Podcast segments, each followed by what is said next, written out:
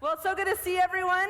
I am excited to be with you today. We're on eight, week eight of our uh, series, You Are Here, and we're in the fourth week of our miniature series within our big series.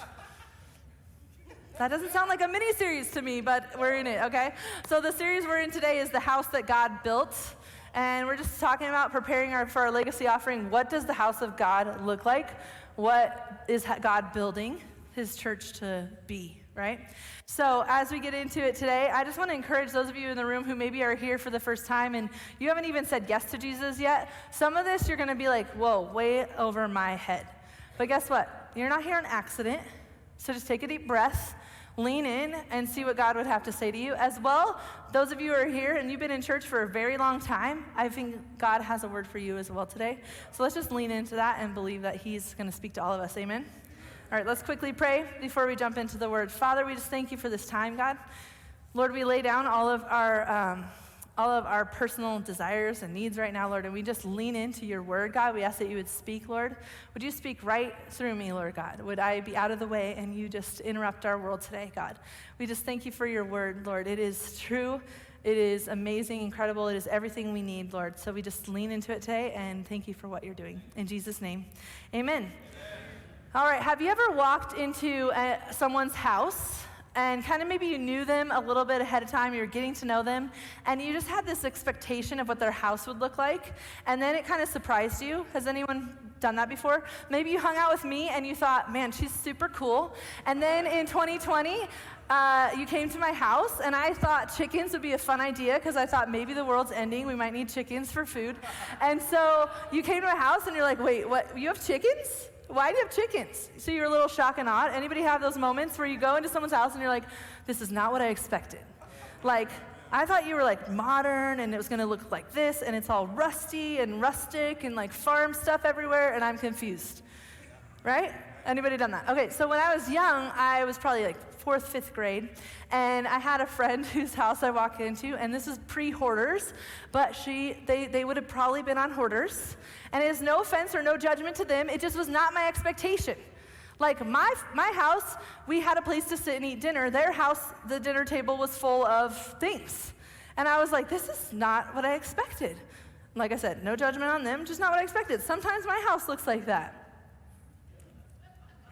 It happens. Sometimes the dinner table's not available.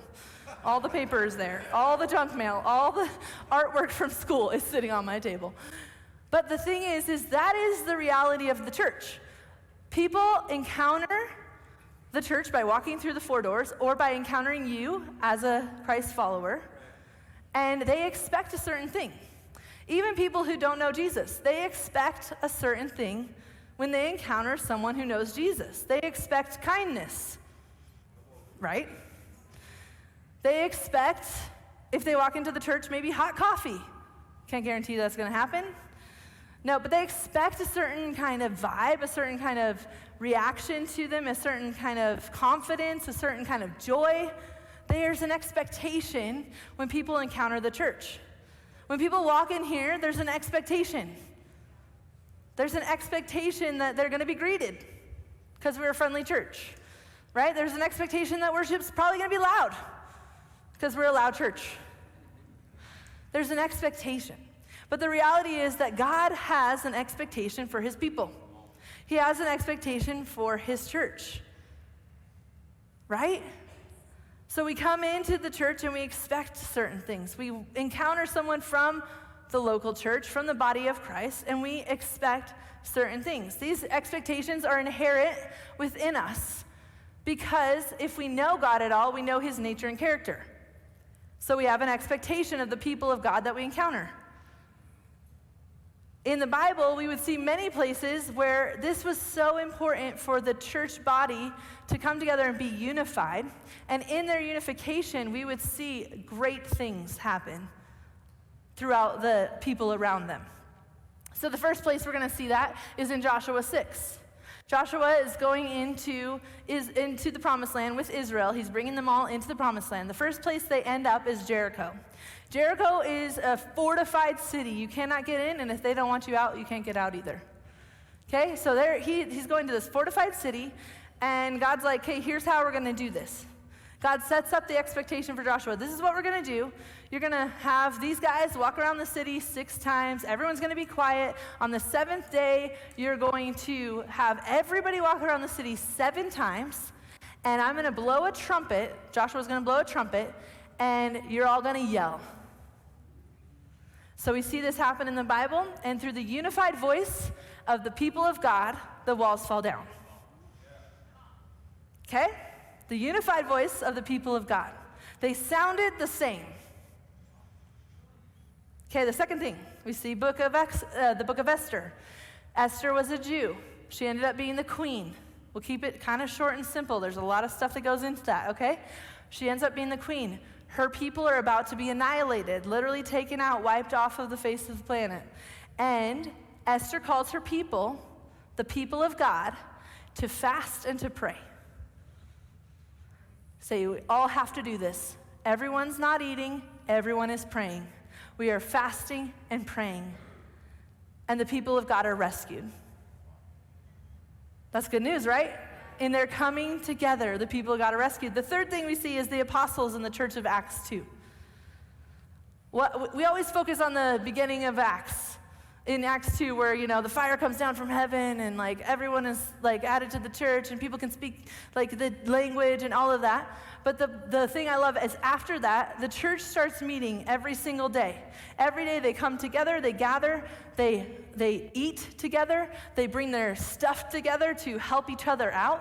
They look a certain way, they're acting a certain way. And the Bible goes on to say that every single day people were added to the church. You didn't, I didn't say anything about them going out and preaching to people. They watched the church be a certain way, and people came to church. People came to be a part of what it was that was happening. This is the thing. When we as individuals look like Jesus, people are led to Jesus. When the church sounds like Jesus, people are led to Jesus. When the individual parts of the body are committed to the way of Jesus, people are led to Jesus. So we're going to go to Peter, which is where we're, um, this entire series, the big picture series, You Are Here, is founded in. First Peter two, eleven through twelve, it says this, "Dear friends, I urge you as strangers and exiles to abstain from sinful desires that wage war against your soul. Conduct yourself honorably among the Gentiles, so that when they slander you as evildoers, they will observe your good works and will glorify God on the day he visits." So what is Peter saying in these verses? He's saying, hey, you're strangers here. You're exiles. That's known. People can tell, okay? You don't belong here, but you are here. So while you're here, you're going to look a certain way. You're going to act a certain way. You're going to sound a certain way. I'm calling you to do that. I'm telling you to lay it down, to lay your sin down, to stop picking it up. We're going to get into that. I'm telling you to honor God so that people will see him. I'm taking it to, I'm telling you to take the spotlight off of you and put it onto him. Okay? The body of Christ must come to an understanding that there is a certain expectation that God has of all his people and of his church, collectively, individually. Okay? Here's the expectation, also found in Peter. First Peter one sixteen, it says this, "For it is written, be holy because I'm holy." So the title of my message today, for those of you patiently waiting for a title, is A Holy House. A holy house. See, this is how we build the church. We become holy. A holy body. When we say yes to Jesus, we say yes to his way of living, loving, and leading. When we say yes to Jesus, we say that we are going to be a part of a holy house. When we say yes to Jesus, we walk into light and become light. We become like him.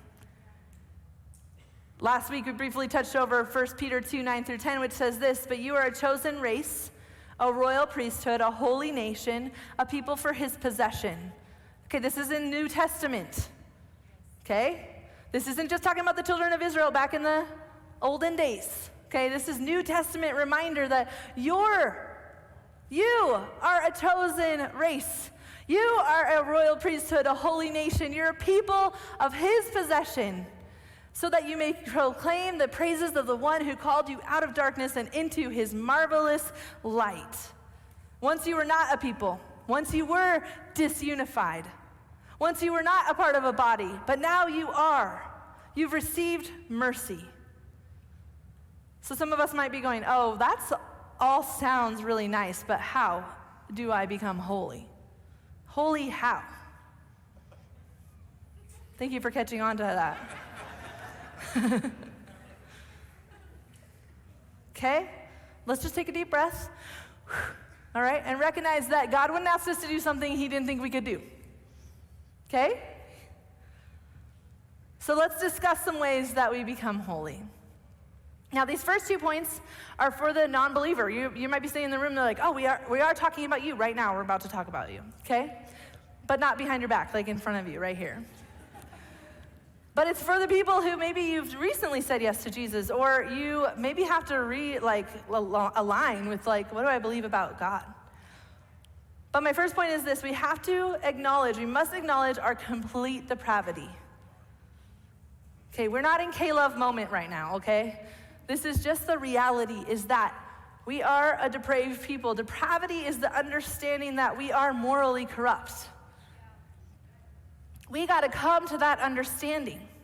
Dane Ortland in the book Deeper would say, one reason some Christians remain shallow their whole lives, he's talking to the Christians, is they do not allow themselves to pass through the painful corridor of honesty about who they really are. I don't want to be a shallow Christ follower. I want to go deep. So I got to recognize, and I do every day, how very depraved I am, how much I need him, how desperate I am for him to cleanse me, purify me, make me whole. So many think people don't think they need Jesus, right? Because they don't recognize how much, how bad they are, how lost we are without him. Romans, though, unfortunately, would tell us that we do. Here's what it would say in Romans three twenty-three. All have sinned and fallen short of the glory of God. Sorry, none of us are exempt. We've all done it. Which also should make you feel like you're in good company. Okay? Jeremiah seventeen nine, the heart is more deceitful than anything else and incurable. Who can understand it?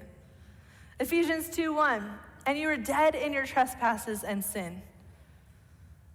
See, we think we are better than we are, but until we carry and understand the weight of our depravity, we will experience limited and superficial relationship with Christ. Yeah, that's good. That's good. The depth begins in understanding our great despair and how much we really, really need him. Until that I get that I am dead without him, like Ephesians says. It literally just offended us all and called us basically zombies if we don't know him. We're dead without him in our sin. Until I get that, I won't give him all of me. See, life comes only through Jesus. And until I have life, I have nothing. I am nothing. You're welcome. Today is a day of offending. Just kidding. Just speaking truth and reminding us, right? So as a parent, I, I'm constantly reminded of how very ugly and broken I am. Any parents in the room that you're like, oh, there was there was fleshy Erica today. Again, three seconds later, oh, she's back. Parenting quickly reminds you. Maybe there's a relationship in your world. Maybe you're not a parent, but it reminds you very quickly. Maybe you're a kid. Maybe you're a child and you have a parent. And so it reminds you very quickly of how very fleshy you are, how very impatient I am, how quick to anger I am, how uh, very unholy I am, right? It's a constant reminder to turn towards Jesus in repentance and with great grief, knowing I cannot do this without him. In acknowledging my depravity, I acknowledge that my way to him is through repentance. It's through saying, I've fallen short. It's through saying it out loud, admitting it. Acts three nineteen, which will not be on the screen, says this, therefore repent and turn back so that your sins may be wiped out. See, this is where he purifies. This is where forgiveness takes place. This is where I'm washed clean through his gift of the cross. Dane Ortland, again, he would say, repentance that does not turn to Jesus is not real repentance. Faith that has not first turned from self is not faith. There is a turning away from. in our sin. There's a turning away from our flesh. We're going to get into that a little bit deeper. But our freedom from death begins in repentance. This ties into the second point. They go together. It is this: we must believe in the one who gives us life. Mark one, fourteen through fifteen says, after John was arrested, Jesus went to Galilee proclaiming the good news of God. The time is fulfilled and the kingdom of God has come near. Repent and believe in the good news. Repent and believe. Two active realities that go together in us finding and knowing Jesus. John ten ten says, a thief comes only to steal and kill and destroy. I have come so that they may have life in it in abundance. Abundant life. Sounds good? So life happens at conception of belief in Jesus. So conception of life happens at belief in Jesus. Our life begins when we say yes to Jesus. Until then, we're dead. And we're afraid of death, but we're already dead if we don't know him. This is where you become set apart. This is where you become holy. It's in Jesus washing us clean and pure that we become wholly set apart. John six twenty-nine says this. Jesus replied, this is the work of God, that you believe in the one he has sent, which was him. Jackie Hill Perry, in her book, Holier Than Thou, a book about the nature, character, and holiness of God and our response to him, says this: we must be made alive before we can be made holy. Some of us are still dead walking around trying to be holy. It's not going to work until you surrender it all to him. Until you say, okay, Jesus, I repent. I come before you. I say, I, I am Romans eight. That says, I have fallen short, I have sinned, I repent, I bring it to you, I bring all of myself to you, and I believe that the cross was good enough. I believe in the cross. I believe that you are the Lord of my life. I believe that you died for my sins. And it's in that that we can then live and become holy.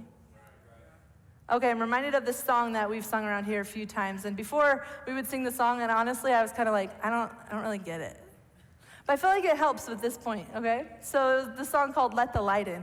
It's the time, it's time for, it says this, it's time for the sleeper to wake. It's time for the old winds to change. I hear the Spirit say it's time.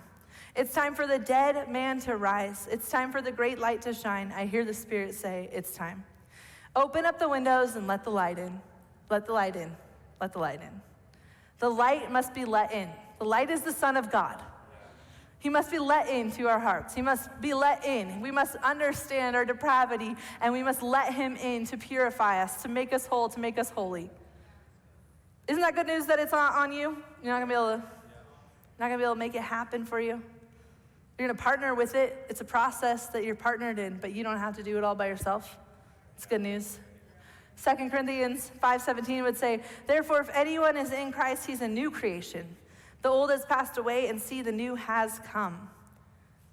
See, it's immediate with Jesus. He immediately makes us new. What we're going to just see is that sometimes we like to pick up the old again. But we'll talk about that later, okay? After we have come to believe in Jesus, the journey of us engaging our holiness, now it's our active part of it that comes into play. The third thing is this: we must behold our Father. Listen, we've been made new. In that newness, our eyes have been opened to a new way of living. The death has been shaken off of us. The blinders have been removed from our eyes. We now have a divine sight line. The veil has been broken. If we behold our Father, we will see like him and become like him. See, when my perspe- my perspective shifts, then I see a different path. I see a different way.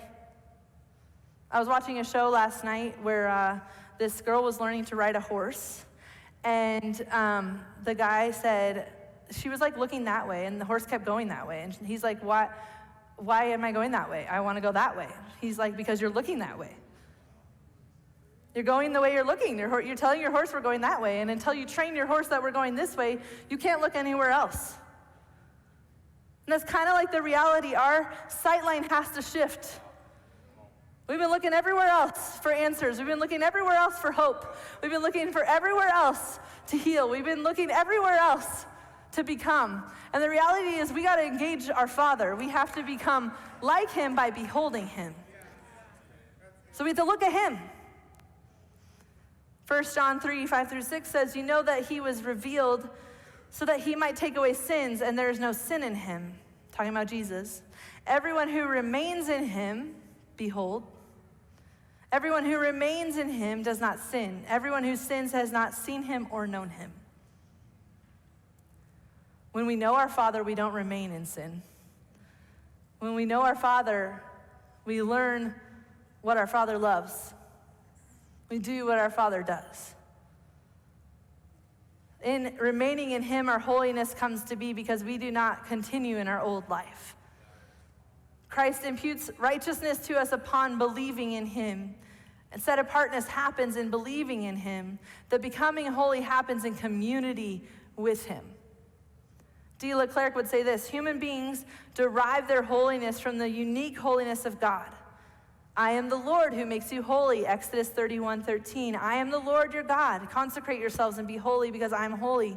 I am the Lord who brought you up out of Egypt to be your God. Therefore be holy because I'm holy, Leviticus. Consecrate yourselves and be holy because I'm, I am the Lord your God. You are to be holy to me because I, the Lord, am holy. Are you getting that God is holy yet? He's holy. Scripture shows a connection between God's holiness and our holiness that must not be forgotten. Our holiness is derived from relationship with God. It's in partnership with Him that we grow into our holiness. Where my eyes are on my Father, I immediately know when I'm out of alignment with my Father. Okay? Y'all were teenagers once, if you're not right now, okay? You knew when you were out of alignment with your parents' will, right? And here's the thing, when our eyes are on our Father, and this is what we have, our guide, right? This is what He's speaking to us. This is what He's teaching us. This is what He's showing us. This is how we live. When our eyes are on our Father, I can immediately know when I am in the midst of something I wasn't supposed to be in the midst of. I can know immediately when sin is entangling me. When I'm choosing something that's out of alignment with my Father because I behold Him. And rarely can I stay either beholding Him or over here in my sin. I can't, I can either go to my sin or I can behold my Father. And beholding my Father is going to make me immediately, dear God, I repent. Because I know the way of my Father. Because I know who He called me to be. Because I know that He has an expectation of His people. He has a way that He wants us to pursue Him. He has a way that He wants us to love people. He has a way that He wants us to show people. And it's in beholding Him that I can easily see where my Father's going and where I'm to be going. Yeah. I like to encourage people who struggle with sharing their faith that you do not have to know every verse in the Bible. I don't. I've been a Christian since I was five years old. I don't know every verse. I basically can tell you some things are from the Bible, and other things I'm like, wait, was that on Twitter or was that in the Bible? Sounds like a good proverb, so, you know. But listen, when I know my God, I know the nature and character of God, I know when something's out of alignment with Him. So I can share my faith, basically speaking in any manner without a bunch of scriptures to back it up. Now, I still encourage you to read your scriptures, obviously. But I can do that because I know who my Father is. I know His nature and character, so I can immediately, because of the Holy Spirit given to us, know when I am out of alignment. Or when someone asks me a hard question, I can say, well, that doesn't sound like something my Father would say. It's like if someone was to come to me and say, did you know Jason said this? I would be able to immediately decide whether he said it or not. I'd be able to say, no, he didn't say that. You know why? Because I know him. And he wouldn't say that. And if he did say that, you weren't listening to the whole thing because there was obviously a reason he said that, right? But if it's totally off kilter with what he would say, because I know him, I could identify it. And that's the same with God. Some of us are literally picking up things of the world thinking that it sounds like God because it sounds like love, but love has been tainted by the world. So the world can't tell us how to love. The world can't show us how to love. They cannot give us love that is unbreakable and unchangeable. So we can go, well, that doesn't sound like my father's kind of love. Because guess what? Because God loves me, he disciplines me. Because God loves me, he calls me to health. He call, gives me boundaries and guidelines so that I can not get hurt. It's like the green tape on this stage that tells me I'm going to fall off if I go past it. God does that because he loves me. We're hodgepodging our faith together with so many ideas of the world and wondering why the power of God is not living and active in our lives. And he's like, I didn't say that. That's actually not what I said. That's not how I love. This is how I love. Actually, yes, I did get angry, and I, I God, is, God has nature and character that isn't always just love. Because he loves, we have wrath.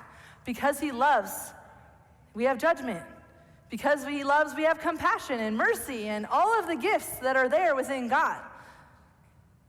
But the reality is, is that he has a way. And when we behold him, we know the way, and we can walk in it. We can pursue it. Second Corinthians talks about going from glory to glory when we behold God. It says this in three eighteen. We all with unveiled faces are looking as in a mirror at the glory of the Lord and are being transformed into the same image, the same image of the mirror, which is God. We're being transformed into the same image from glory to glory. This is from the Lord who is the Spirit.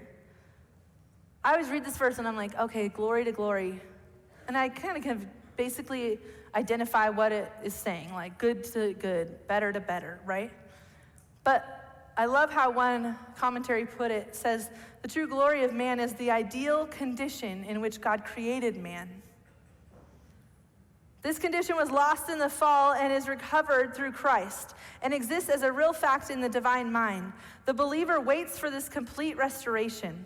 The glory of God is what he is essentially. The glory of created things, including man, is what they are meant to be by God, though not perfectly attained. So here's the thing, we will not attain this perfection, this pure holiness in this life. That's heaven bound. But there is a reality of engaging and becoming that happens when we behold. So my fourth point is this. We must choose to engage becoming. Becoming holy is not passive. It does not happen to us. We must engage it. Ephesians four twenty through twenty-four says this, but that is not how you came to know Christ, assuming you heard about him and were taught by him, as the truth is in Jesus. To take off your former way of life, the old self that is corrupted by deceitful desires, to be renewed in the spirit of your minds, and to put on the new self. So you hear that. Take off, put on. That's active. The one who one created according to God's likeness, in righteousness and purity of the truth. So I was talking to a friend of mine who's coming for our Tribe Women's event. This is just a little plug, May twentieth and twenty-first. Write it down. Okay. And we'll have over three hundred people there. Pastor Dave. Come on, boys. You better sign up for men's breakfast. All right. So anyway, we were talking about the verse that's kind of the overarching verse, and it's Hebrews twelve, one through two, which talks about laying down every hindrance and sin that so easily ensnares you so that you can run the race. And she was talking about this being one of her favorite verses, and she said, you know, if you dig into this, this is actually this idea of stripping off. So though Jesus would give us a new life immediately upon saying yes to him, we as humanity often take a little time to walk into our new life, just like Ephesians saying. So we have to be reminded constantly to lay down, take off the old life, and put on the new life. And that takes time. That takes practice. That takes beholding. Oh, God just highlighted another thing on me that is still old. I need to take off that old shirt. Got to put on the new one. I'm a new creation, made new in Jesus. Just got to remind myself, I accidentally went and put on my old grave clothes again, the clothes I walked around when I was a dead zombie. And he's saying to put it, take it off. and put on. Colossians three, five through ten says this: therefore put to death what belongs to your earthly nature, sexual immorality, impurity, lust, evil desire, and greed, which is idolatry. Because of these, God's wrath is coming upon the disobedient, and you once walked in these things when you were living in them. But now put away all the following: anger, wrath, malice, slander, and filthy language from your mouth. Do not lie to one another, since you have put off the old self. Remember, you put off the old self, so we don't do that anymore. We don't act like that anymore. With its practices, and you've put on the new self. You're being renewed in knowledge according to the image of your Creator. Do you hear the image talk? The renewing is happening. The becoming holy is happening. The glory to glory is happening in the putting off the old. So this idea of putting to death is a theological word, mortification. Sounds mortifying, huh? That's a good dad joke, huh? Uh, I knew Pastor David would appreciate that. All right, mortification is this idea of putting it off, putting it to death. Say, no, no longer do I sin like that, because I behold my Father, I just put you off. I just stomp you away, like we're not going there. Because I am a new creation. Now, that idea isn't this berating yourself, okay? See, sometimes we think if we beat ourselves up that we have something to contribute to the cross. It was already finished on the cross. You were already forgiven through repentance. You already laid it all down through the cross.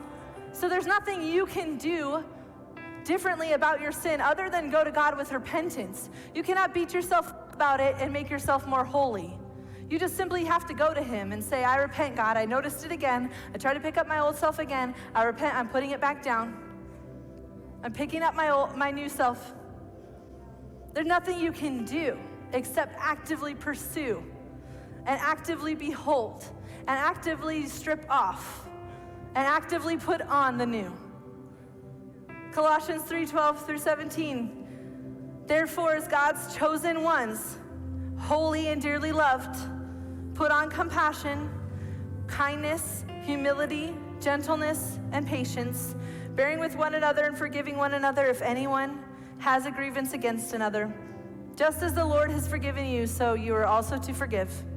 Above all, put on love, which is the perfect bond of unity. Remember back to the beginning, the unity of the church, the coming together.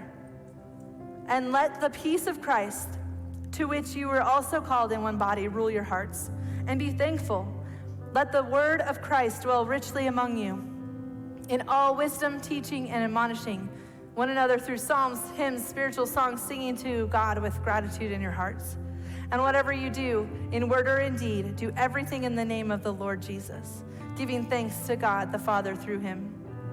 If you just think about that last part, is everything you're doing right now, would you be able to do that unto Jesus? If the answer is no, I'm gonna have to go, God, search my heart. Make known to me the ways in me that are the old. I wanna do my life as unto you in everything I do. Jackie Hill Perry would say this: looking to Christ, we too are set apart from the world and the things it delights in. We're not to look the same. To God we belong, giving him our bodies as a living sacrifice, our mouths as his ambassadors, our feet to bring his good news. You see, when we lean into this, we will not just see our individual lives looking like Jesus, but our churches impacting like Jesus. And Peter says that when we do that, they'll observe the good works, and ultimately God will be glorified. I don't want anyone looking at me too closely. I want them looking at Jesus. I realize that my purpose on this earth is not about me.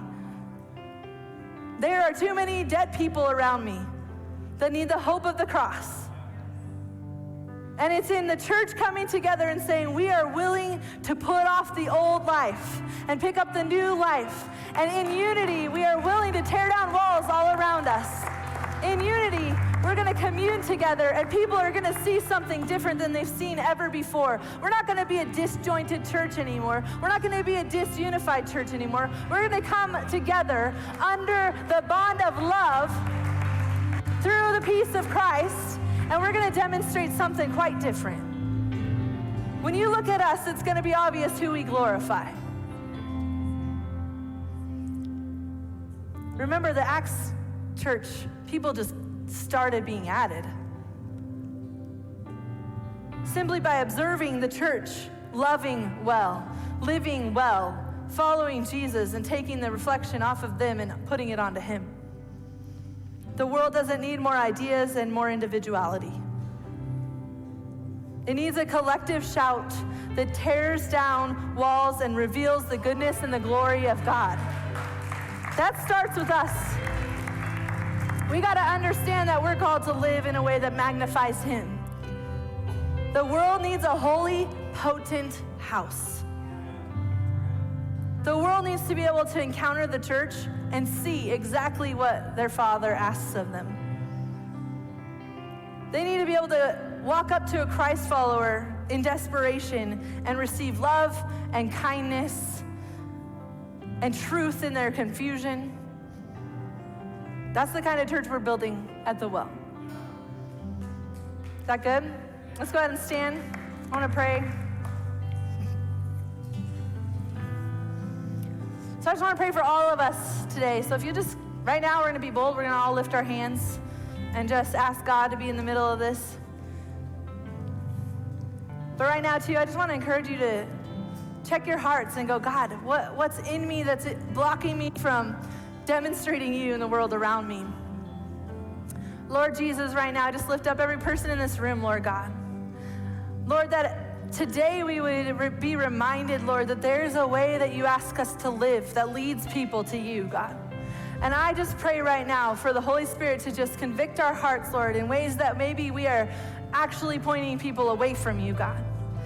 Lord, and we just pray that we would lay down the old life. We would stop picking it up and we put on the new life that is in and through you, Jesus. You can go ahead and lay your hands down, but keep your eyes closed. We're going to pray for those in the room who maybe you've never said yes to Jesus. Today is your day. It's like that song where it says, the Spirit's speaking, the Spirit's awakening you. And I just want to encourage you that today your day could be completely different. You could become free. You could become alive in and through Jesus Christ. So we're going to pray this prayer all together. Repeat after me. Jesus, I surrender you. I surrender my life to you. I accept you as my Savior, knowing without you this life has little purpose. Knowing with you I have everything. I repent of my sins. I ask for forgiveness. I thank you for redeeming me and making me new. In Jesus' name, if you'll just keep your heads bowed and your eyes closed for one minute, we just want to celebrate those who've said yes to Jesus today. So really quickly, if you said, yeah, I'm saying yes to Jesus, I'm making him my Lord and Savior, would you quickly lift your hand and just let us know that you're here and you're saying yes to Jesus? We have some over here. That's amazing. Congratulations. We have several over here. Awesome. If you just be bold and say, today is my day. I'm picking up my new life in and through Christ. Just raise your hand quickly. Awesome. Well, can we lift our heads and open our eyes and just celebrate those who've said yes to Jesus? Well, we want to quickly, before we all leave, we want to walk this journey out with you. So make sure today, if you said yes to Jesus for the first time, that you grab a Bible and you grab an I Said Yes book at our Next Step table. Some of our team is leaving right now, so if you're all watching where people are going, they're just going to help you. Um, but grab, go out to our Next Step table and grab a Bible and I Said Yes book and start this journey of faith with us so we can do it alongside of you. But we're so excited for you as well. Today, maybe you were like, gosh, I really need to dig into my heart a little bit. I want to encourage you, there's communion in the back on both sides. So maybe take a minute to just sit and pray and ask God to search your heart and see what he'd say to you today. But we love you all. We hope you have a great week. We'll see you next weekend for week five of The House That God Built.